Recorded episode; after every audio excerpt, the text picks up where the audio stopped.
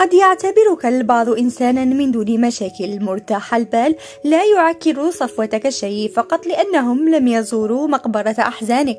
كيف أنك تقتل الأحاسيس داخلك؟ كيف أن الأمور متراكمة في أعماقك؟ حتى من دون ترتيب. لن يفهموا طالما يرون الابتسامة تعلو وجهك وكيفية تعاملك اللطيف معهم وحتى إيجابيتك التي لا ساقي لها. واحتيارهم في برودة أعصابك. هذا كله لأنهم لم يمروا ولن يمروا بما مررت به.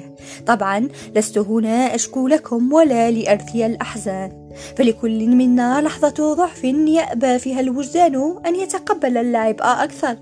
فيبحث عن وسيلة للتخلي عن بعضه.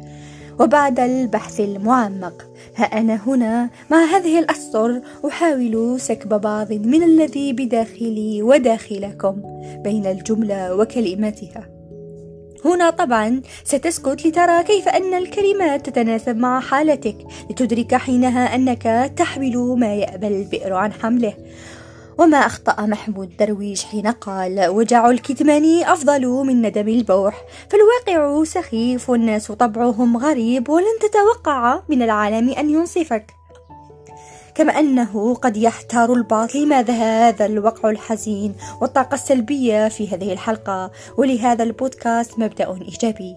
هنا يا من تستمعون أود أن أقول لكم تخلصوا من هذا الحمل الثقيل. حاولوا أن تقلصوا الطاقة السلبية الناتجة عن هذا الكتمان. لا أعلم كيف وحدكم تعلمون لكن أعلم أنكم تستطيعون فقط حينما تقررون.